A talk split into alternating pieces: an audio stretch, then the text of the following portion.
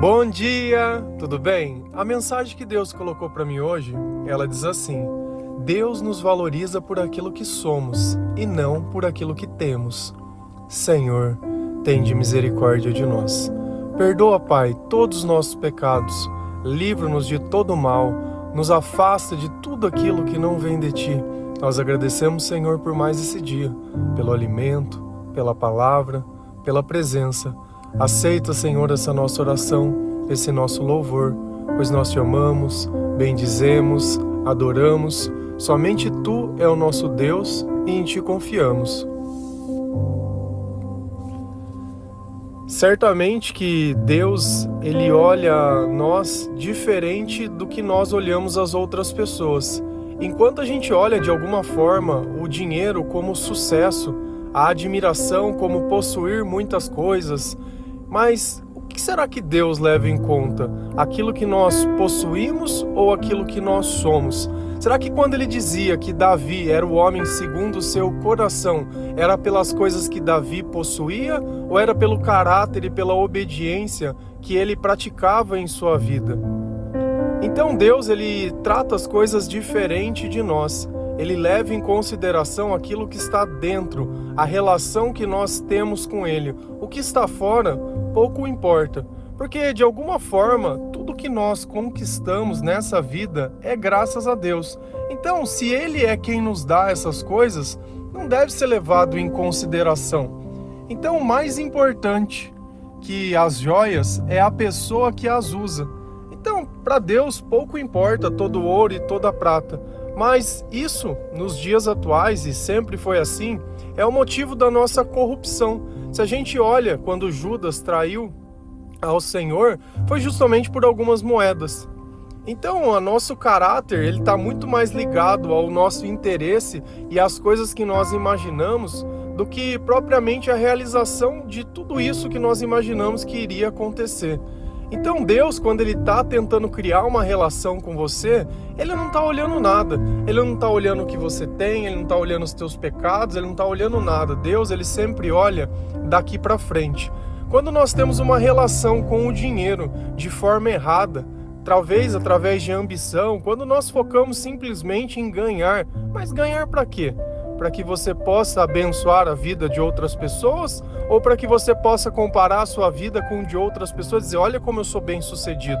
O dinheiro, ele traz conforto, ele traz algumas coisas sim, mas como ensina lá em Eclesiastes, ele também traz muitas preocupações. E chega um ponto que a pessoa, ela já vive numa paranoia, porque ela acredita que tudo vai ser roubado, que alguém, alguma coisa vai acontecer, e nós de alguma forma temos uma relação também de acreditar que o dinheiro, ele de alguma forma é sentido de segurança. Então, se eu tenho dinheiro, pode acontecer o que acontecer que eu vou estar seguro. Mas nós aprendemos uma coisa, que a nossa segurança não está nas coisas que nós possuímos, mas na relação que nós temos com Deus. Então nós paramos de buscar essa vida e as coisas dessa vida e começamos a buscar as coisas que o Senhor nos ensina, que essas coisas são boas. E os nossos sentimentos, eles se modificam por essa simples razão. Então antes nós nos sentimos tristes, abatidos, desanimados, desmotivados, nos sentimos excluídos, sozinhos. Hoje nós sentimos parte de algo muito maior, de uma família que ela começa nessa vida, mas ela não termina nunca, porque existem promessas de eternidade em tudo aquilo que o Senhor nos ensina. Se a gente vai lá na palavra de Deus, em Hebreus treze, cinco, a palavra do Senhor ela diz assim: conservem-se livres do amor ao dinheiro e contentem-se com o que vocês têm, porque Deus mesmo disse, nunca o deixarei, nunca o abandonarei. Aqui o Senhor ele está nos ensinando exatamente sobre o que eu disse, que o dinheiro ele não garante nada na nossa vida. Quem garante as coisas é o Senhor. Então, se eu fico apegado ao dinheiro, se eu fico imaginando que a minha vida ela poderia ser diferente, que as coisas elas seriam totalmente ao contrário do que elas são hoje, simplesmente se eu ganhasse mais, ou se eu morasse numa casa, ou num lugar melhor, ou em outro país, ou em qualquer coisa. E às vezes a gente vive acreditando em coisas equivocadas. E o problema, sabe qual que é? Que você vai fazer de tudo para conquistar essas coisas. Mas quando você conquista, você percebe e fala, poxa, mas parece que as coisas não saíram como eu imaginava. Lá em Eclesiastes, ele cita muito, ele usa a expressão de vaidade e fala que isso é como correr atrás do vento. Então, de alguma forma, nós estamos perseguindo coisas que, ainda que alcançadas, elas não vão criar o impacto que a gente espera. Talvez no momento você sinta certa satisfação, mas no dia a dia você vai esquecer o valor de todas aquelas coisas. Quer um exemplo disso, que é muito básico? Pega uma relação que você já teve, uma relação humana, afetiva. No começo é aquela mil maravilhas, você olha a pessoa, releva os defeitos e tenta ver o lado bom, e abaixa a cabeça, e isso e aquilo, e vai, e o tempo vai passando, e vocês dois vão se conhecendo, e vai tendo mais intimidade, e aí você percebe que já tem algum laço. Depois disso já não é mais necessário ficar tentando agradar, nem fazendo nada, a máscara ela simplesmente se volta e se põe. Por quê? Porque os interesses já foram satisfeitos, já não tem mais necessidade de tentar reconciliar nem nada. E aí fica aquele sentimento ruim de vários relacionamentos come- começados e vários terminados, porque simplesmente é insuportável se viver ao lado de pessoas assim. Quando Deus ele participa das nossas relações, o nosso interesse está no Senhor. Deus ele nos capacita a perdoar, a amar, a ajudar, a se importar, a participar, porém, nós colocamos o nosso amor ao Senhor acima de tudo. Então, nós não temos medo de perder, nós não temos medo de ficar sozinho, nós não temos de ficar, medo de ficar abandonados. O que diz a palavra? Nunca o deixarei e nunca o abandonarei. Então, a nossa relação, ela se trata tanto na parte afetiva como na parte financeira, dessa mesma forma. Então, aconteça o que acontecer, nós continuaremos crendo e acreditando em tudo aquilo que o Senhor nos ensina. Mas, por ora, o que ele diz? Conservem-se livres do amor ao dinheiro. E o que é o amor ao dinheiro? Eu estou apegado a isso. Às vezes você não gasta uma vírgula a mais, é mão de vaca, sabe? É sovina, aquela pessoa que não consegue ajudar ninguém, ou se empresta, fica pensando se a pessoa vai pagar. Uma coisa eu faço, se eu emprestar é como se eu tivesse dado. Se eu receber, amém. Se eu não receber, amém também. Por quê? Porque eu fiz aquilo porque Deus tocou no meu coração. Quando Deus não toca, pode vir uma pessoa pedindo dinheiro na rua que eu não vou dar. Eu faço aquilo que Deus coloca dentro do meu coração. Eu não tenho problema da minha consciência, como se aquilo fosse, ó, se eu não fizer, eu não estou sendo uma pessoa boa, eu preciso fazer. Não, Deus é justo, Deus ele dá a quem merece. E ele fala que nós devemos dar, mas dar com alegria. Seja um dízimo, seja qualquer tipo de coisa. Você não é obrigado a dar nada para ninguém, muito menos na igreja, tá? Você não é obrigado a dizimar. Não existe essa obrigatoriedade em parte nenhuma da Bíblia. Quando eles faziam isso, eles dividiam alimentos com a tribo de Levi, porque eles não tinham terras e não tinham nada, e eles cuidavam do sacerdócio do Senhor para que eles pudessem comer e participar das coisas. E era isso. Não é isso de hoje, de trato. Você quer ajudar, você sente no teu coração, você pode fazer o que você quiser, mas sem obrigação. Sem obrigação. E aqui vem a parte mais importante. Contentem-se, contentem-se com o que vocês têm. E a maior parte do tempo, o que, que a gente faz? Fica colocando defeito. Ah, meu celular tá velho, meu carro tá velho, minha casa é isso, meu quarto é isso, minha roupa é isso, não tenho roupa, não tenho não sei o quê. Olha, não sei na onde, porque... Cara, indiferente, indiferente, contentação é eu estar satisfeito, você sabe por quê? Porque com certeza se você deixar a tua casa aberta, vão entrar e vão roubar, então aquilo tem algum valor. Aquilo que aparentemente para você não é nada, tem algum valor. Porque e olha a tua vida e olha a vida de outras pessoas e veja se não tem pessoas que estão em situações muito piores que você e que certamente se elas recebessem as coisas que você tem, elas ficariam satisfeitas. Então se contente com o teu trabalho, ou você vai começar também a achar que a mesma coisa que Deus faz, Ele valoriza eu pelo quê? Pela minha atitude. Às vezes cem reais a mais você vai para outro lugar. pega tudo que você cresceu, pega tudo que você fez. Ah, não, cara, esse pensamento de se vender por pouco é a pressa de não ter, de saber esperar a bênção de Deus acontecer na nossa vida. Deus, ele nos mantém dentro de certos lugares para que o nosso coração, ele entre no lugar certo. Quando eu tiver a humildade de saber que eu posso fazer as coisas mesmo sem receber nada, ele vem colocando responsabilidades e recursos sobre as minhas mãos, mas não para que eu seja rico, porque nunca vai faltar nada, nós sempre vamos ter mais do que nós precisamos, mas para que nós possamos também abençoar a vida de outras pessoas. Se Deus tocar no teu coração que é para você ajudar alguém, é para você ajudar alguém. A gente via muito isso na igreja primitiva, como as igrejas elas se ajudavam, porque pessoas estavam passando necessidade, não para sustentar a igreja, como a gente vê hoje, sustentar o pastor, sustentar o carro.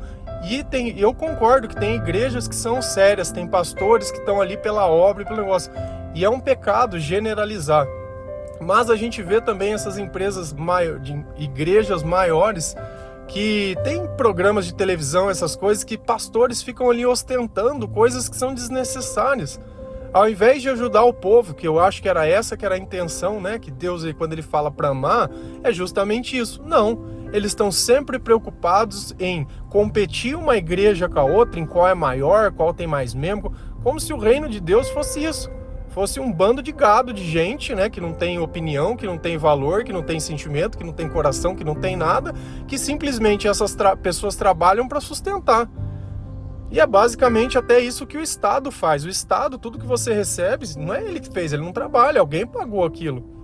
Então tem sempre alguém pagando pela regalia que você acha que você tem. Apesar de muitas vezes você receber algo que você acha que ninguém trabalhou, alguém trabalhou. Nada vem de graça nessa vida. E se a gente vai lá em primeiro Timóteo seis, versículos seis e oito, a palavra ela diz assim: de fato, a piedade com contentamento é grande fonte de lucro, pois nada trouxemos para este mundo e dele nada podemos levar. Por isso, tendo o que comer e com o que vestir-nos, estejamos com isto satisfeitos. De novo, o Senhor ele usa o mesmo tipo de pensamento. Um ele fala em contentação e o outro em satisfação. Então nós devemos olhar tudo aquilo que nós já temos e valorizar aquilo que nós temos. Porque se nós temos já o que comer e o que vestir, isso já é para estar satisfeito. Eu já tenho que estar contente com isso. Eu já tenho que achar que isso está bom. O resto vai vir sendo acrescentado. A piedade com contentamento, olha a palavra de novo. Então, quando eu tenho a misericórdia de Deus na minha vida, quando eu tenho a paz de Deus no meu coração, quando eu tenho dentro dos meus pensamentos a sabedoria do Senhor, quando eu me contento com as coisas que eu tenho, isso gera na minha vida um grande lucro. Mas será que esse lucro ele é financeiro? Ou será que esse lucro é espiritual? E aqui vem um ponto importante. Quando nós começamos a nos converter, nós começamos a gastar os nossos recursos de forma diferente. Primeiro que se eu me contento com as coisas que eu tenho, o meu coração ele está em paz. Minha alma ela não está perturbada e eu não fico ali fazendo simplesmente grandes planos, mas eu aprendo a aproveitar todas as oportunidades que eu tenho na minha vida. E a relação que eu tenho com as coisas também muda. Por quê? Porque eu já não tenho mais aquela necessidade de ficar bebendo. Então, quanto de dinheiro você gasta bebendo, fumando, usando droga, comprando remédio, pagando tratamento de coisas que elas vão sumir da sua vida? Quanto de recurso? E tudo isso que você achava que você ganhava pouco, na verdade estava sendo empregado em coisas. Por quê? Porque a tua relação com Deus não permitia que você tivesse uma vida cheia de paz, cheia de amor, com prosperidade. Então, pode perguntar para qualquer pessoa, não é o quanto você ganha que é o importante, mas é o quanto sobra. Porque você pode ganhar muito, se você gastar muito, você vai viver endividado. E às vezes você ganha pouco, mas sabe gastar com sabedoria, você tem tudo. E o que é gastar com sabedoria? É gastar com coisas que são necessárias. Se não é necessário, para que que você compra? Para que que fica criando dívidas em lugares, comprando coisas que você não precisa? Para que que você precisa de dez, vinte pares de sapatos? Você só tem dois pés? Para que que você precisa de tanta roupa? E aí a nossa relação também com essa questão também é diferente. Por quê? Porque antes você tinha que sair todo final de semana, se tirasse uma foto não podia repetir a roupa e não sei aquela maluquice. Mulher, mulher é meio doida nessas coisas. E hoje você já não tem mais isso. Até essa questão de ficar se exibindo e se mostrando, cara, você não é um produto, você já não tem mais necessidade disso. Então as nossas necessidades, elas mudam. E quando nós nos contentamos, Deus ele vem colocando novas coisas dentro de nós. Porque se ele desse antes, com o espírito que a gente tinha, a gente tinha destruído ainda mais. Se a gente não tá dando conta da nossa vida com o que tem, imagina se tivesse mais. Por isso que às vezes a gente vê artistas que se suicidam, artistas que entram em overdose, que são internados em clínica, que faz maluquice de carro por aí, todos esse tipo de coisa. Por quê? Porque são pessoas que o diabo, ele simplesmente ali, ele fica colocando na vida. Ele só vai dando. Você quer destruir um homem? Dá dinheiro para ele.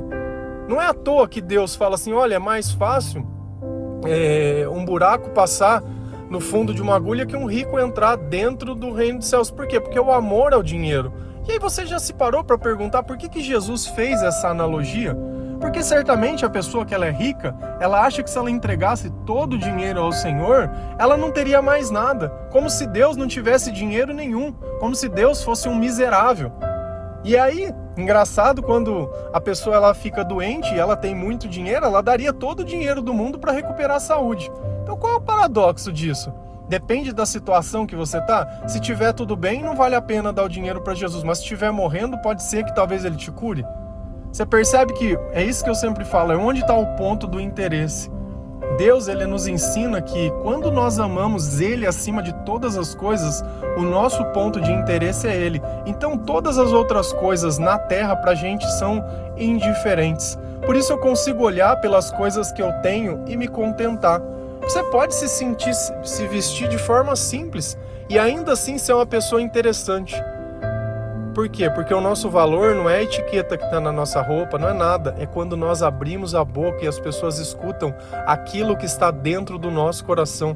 Eu não sei se você já teve a oportunidade de estar com pessoas que elas são extremamente materialistas. Então só sabem ficar falando de dinheiro, de valor, de não sei o quê, de não sei na onde. Ah, só isso. Cara, às vezes você senta e fica olhando a pessoa falando assim, eu não consigo criar uma conexão com a pessoa, porque nada daquilo, teoricamente, tem valor. É como se a gente ficasse falando sobre, sei lá, o lixo, sobre coisas que são descartáveis, falando sobre coisas abjetas, sabe? Coisas desnecessárias. E a vida inteira da pessoa gira em torno daquilo. E aí você vai olhar, de repente, as fotos e as coisas dela só tem aquilo. E é só isso. Quando você morrer, o que que a gente vai escrever no teu caixão? O que que a gente vai poder falar de você? Não pode falar nada, não ficou nada. A gente olha Jesus e até hoje as palavras de Jesus ecoam entre nós. São as palavras de Jesus que são o nosso caminho, a nossa verdade. Então, mais importante que qualquer coisa é que dentro das nossas palavras tenham algo que mostrem aquilo que tem dentro do nosso coração. Porque se você está simplesmente ostentando coisas, Deus não leva em conta nada disso. O que que você poderia pra, pagar para que Deus pudesse te abençoar ou te dar qualquer coisa? Ou o que você poderia gastar para que Deus pudesse ter um relacionamento com você? Não é assim que funciona. E talvez você escolha pessoas para se relacionar exatamente dessa forma, porque você acredita que segurança é ter dinheiro, é ter uma vida boa. Quantas mulheres não estão aí jogadas dentro de casa? Jogadas, como um bibelô, como nada. E fica a gente olhando essa relação de um monte de gente. Depois vai numa cabeleireira, numa massagista, numa manicure, numa coisa, e fica ali contando a vida inteira para as pessoas, reclamando, reclamando, reclamando. E a vida é isso, é só isso. Subexistência. E aí? E eu não tô falando isso para humilhar ninguém nem nada. Cara, mas se Deus entrar dentro da tua casa, Ele pode mudar a tua vida. É sobre isso que eu tô falando, sobre mudança, sobre conversão, sobre você colocar valor, sobre você se contentar com as coisas que tem e saber agradecer também. Porque se nós temos um pão para comer, um teto, qualquer coisa, uma roupa para vestir, com isso deixamos contentes e satisfeitos. Mas nós temos que olhar essa piedade de Deus como fonte de lucro, porque isso vai permitir que nós possamos alcançar o melhor das nossas vidas. Eu sei que tem coisa que é duro, eu sei que conforme você vai ouvindo, você vai lembrando de pessoas, mas todos nós precisamos ser resgatados. Todos nós estamos no meio de algum exemplo que é feio e que é ruim. E cabe a nós, cabe a nós divulgar as boas novas do reino de Deus, para que todo mundo saiba que nós temos um Deus que nos ama, um Deus que nos valoriza pelo nosso coração. Então nós devemos gastar mais tempo procurando as coisas do Senhor do que procurando. Às vezes você está aí com a vida que os teus sonhos já foram todos frustrados, você simplesmente se foca no trabalho, trabalho, trabalho, trabalho, trabalho, trabalho. Cara, você está jogando fora tempo. Você está trocando o teu tempo a troco de nada. A troco de nada, porque depois você vai gastar todo esse dinheiro com terapia, com remédio, com coisa e tudo, e não vai adiantar. Pode estar nas melhores festas, fazer as melhores viagens, pode fazer o que for, pode cuidar do teu corpo, vai continuar sentindo a mesma coisa, porque pessoas orgulhosas não conseguem admitir aquilo que está acontecendo, e nós temos que ter humildade. Lá em Israel a gente nota na Bíblia que quando as pessoas elas estavam tristes, elas tinham os dois tipos de comportamento. Elas colocavam roupas de pano grosseiro, jogavam terra na cabeça e faziam jejum. Então isso demonstrava o arrependimento. Hoje em dia, muitas vezes nós fazemos tudo diferente, queremos mostrar para os outros que estamos bem, mesmo a troco de mentira. Dentro de nós estamos tudo destruído. E a troco de quê? Será que não é melhor Deus perceber que nós entendemos as coisas e Ele nos valorizar pelas nossas atitudes, do que eu ficar querendo provar coisa para quem não pode resolver a minha vida e nem ajudar os meus sentimentos? E quanto mais eu faço isso, mais escuridão eu crio sobre mim. Então, ou nós renunciamos tudo aquilo que não faz parte de Deus e começamos a fazer exatamente aquilo que Ele ensina, ou a nossa vida cada vez vai estar pior. Você pode estar com um extrato hoje gordo na conta e teu coração está destruído. E aí, o que, que adianta? O que, que adianta? O que, que adianta? Tá cheio de dinheiro, não consegue ter um filho? Enquanto uma mulher que não tem nada tem trezentos mil filhos, e às vezes você olha e se questiona, por que que todo mundo tem?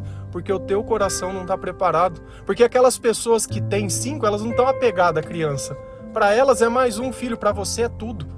Quem tem que ser tudo na nossa vida é o Senhor. Esse é o relacionamento, seja lá com o que for. Quem está em primeiro lugar na nossa vida é Jesus Cristo. E é por Ele que nós vivemos, e é por Ele que nós estamos aqui. Para de questionar Deus. Tenha satisfação pelas coisas que você tem. Para de ficar querendo achar que gastando você vai conseguir alguma coisa. Para de duvidar, para de questionar, para de tudo. Se a tua vida não tá certo, para. Para, porque ficar andando pro lugar errado não te leva para lugar nenhum. Amém? Que Deus abençoe cada um de vocês, que o Senhor possa abrir os teus olhos e o teu coração para a verdade, e a verdade é Jesus Cristo. Chega de procurar pessoas, chega de procurar emprego, chega de procurar tudo. Procurar emprego, que eu falo, não é que você não precisa é, de um emprego para trabalhar, mas achar que, o que as oportunidades que você tem, você é melhor que elas. Aprende a ser simples, que quando Deus olhar que o teu caráter está pronto, vai ter uma chuva de bênção na tua vida. Até lá, põe a roupa de saco, terra na cabeça, jejum, oração e humildade, porque os humilhados serão exaltados. Amém? Deus abençoe cada um de vocês. Feliz a nação cujo Deus é o Senhor. Um bom dia.